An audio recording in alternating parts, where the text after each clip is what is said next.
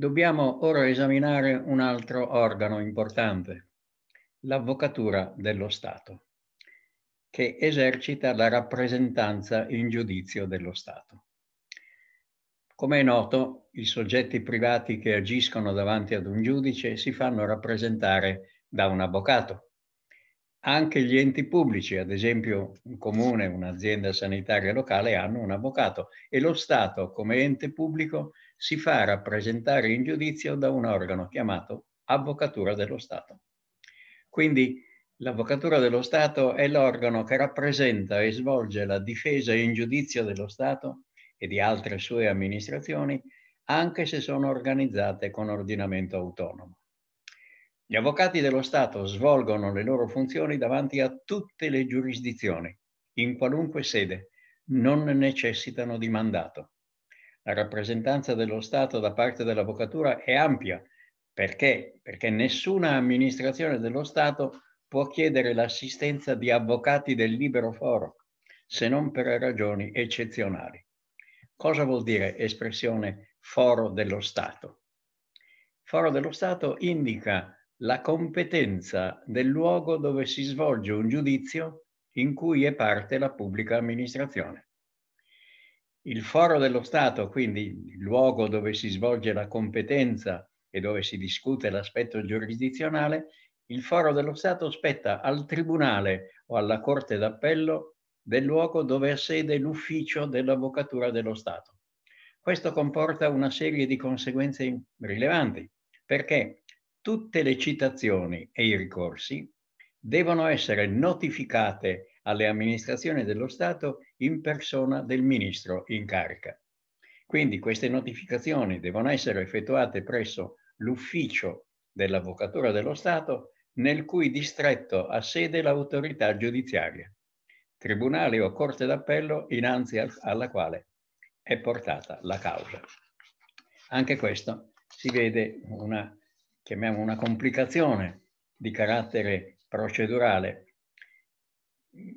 che eh, qualcuno dirà che è necessaria, ma si ha l'impressione che ancora una volta vi sia un predominio ancora delle autorità amministrative e quindi il foro dello Stato stabilisce una serie di deroghe in favore dell'amministrazione statale anche per quanto concerne le citazioni e i ricorsi.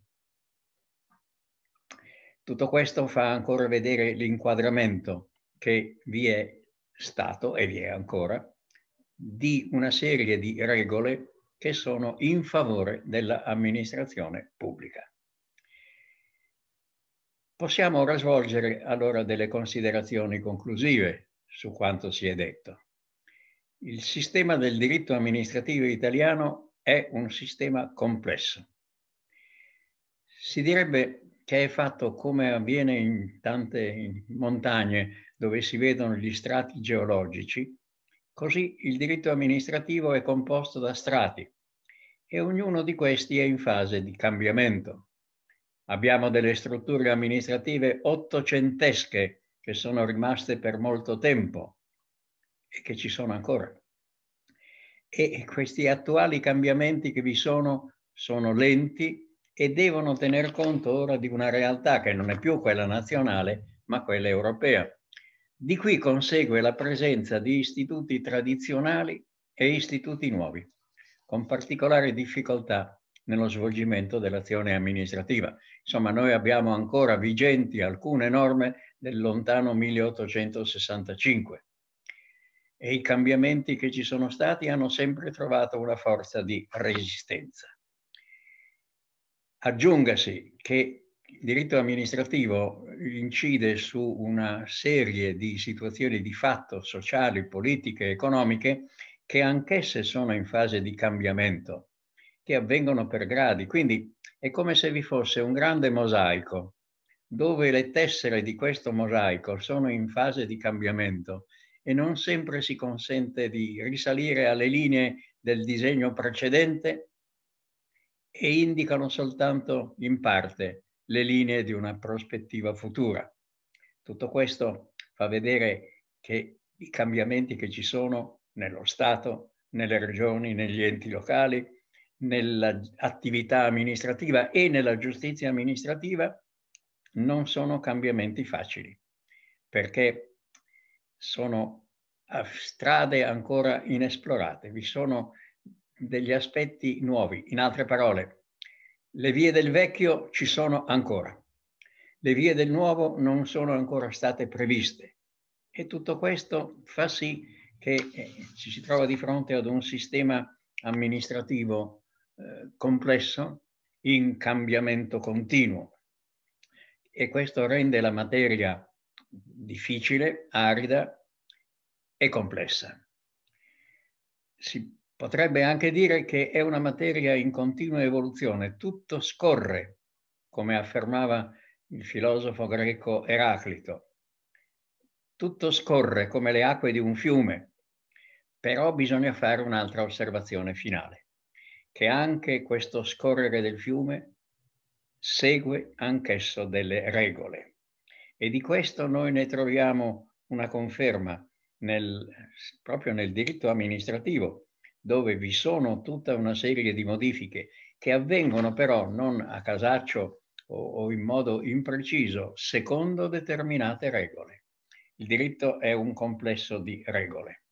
Saranno noiose, saranno aride, però tutto questo fa vedere che vi è qualche cosa di predeterminato. Tutto scorre, ma scorre secondo determinate regole. E le regole che vi sono in questo momento di trasformazione sono quelle rilevanti.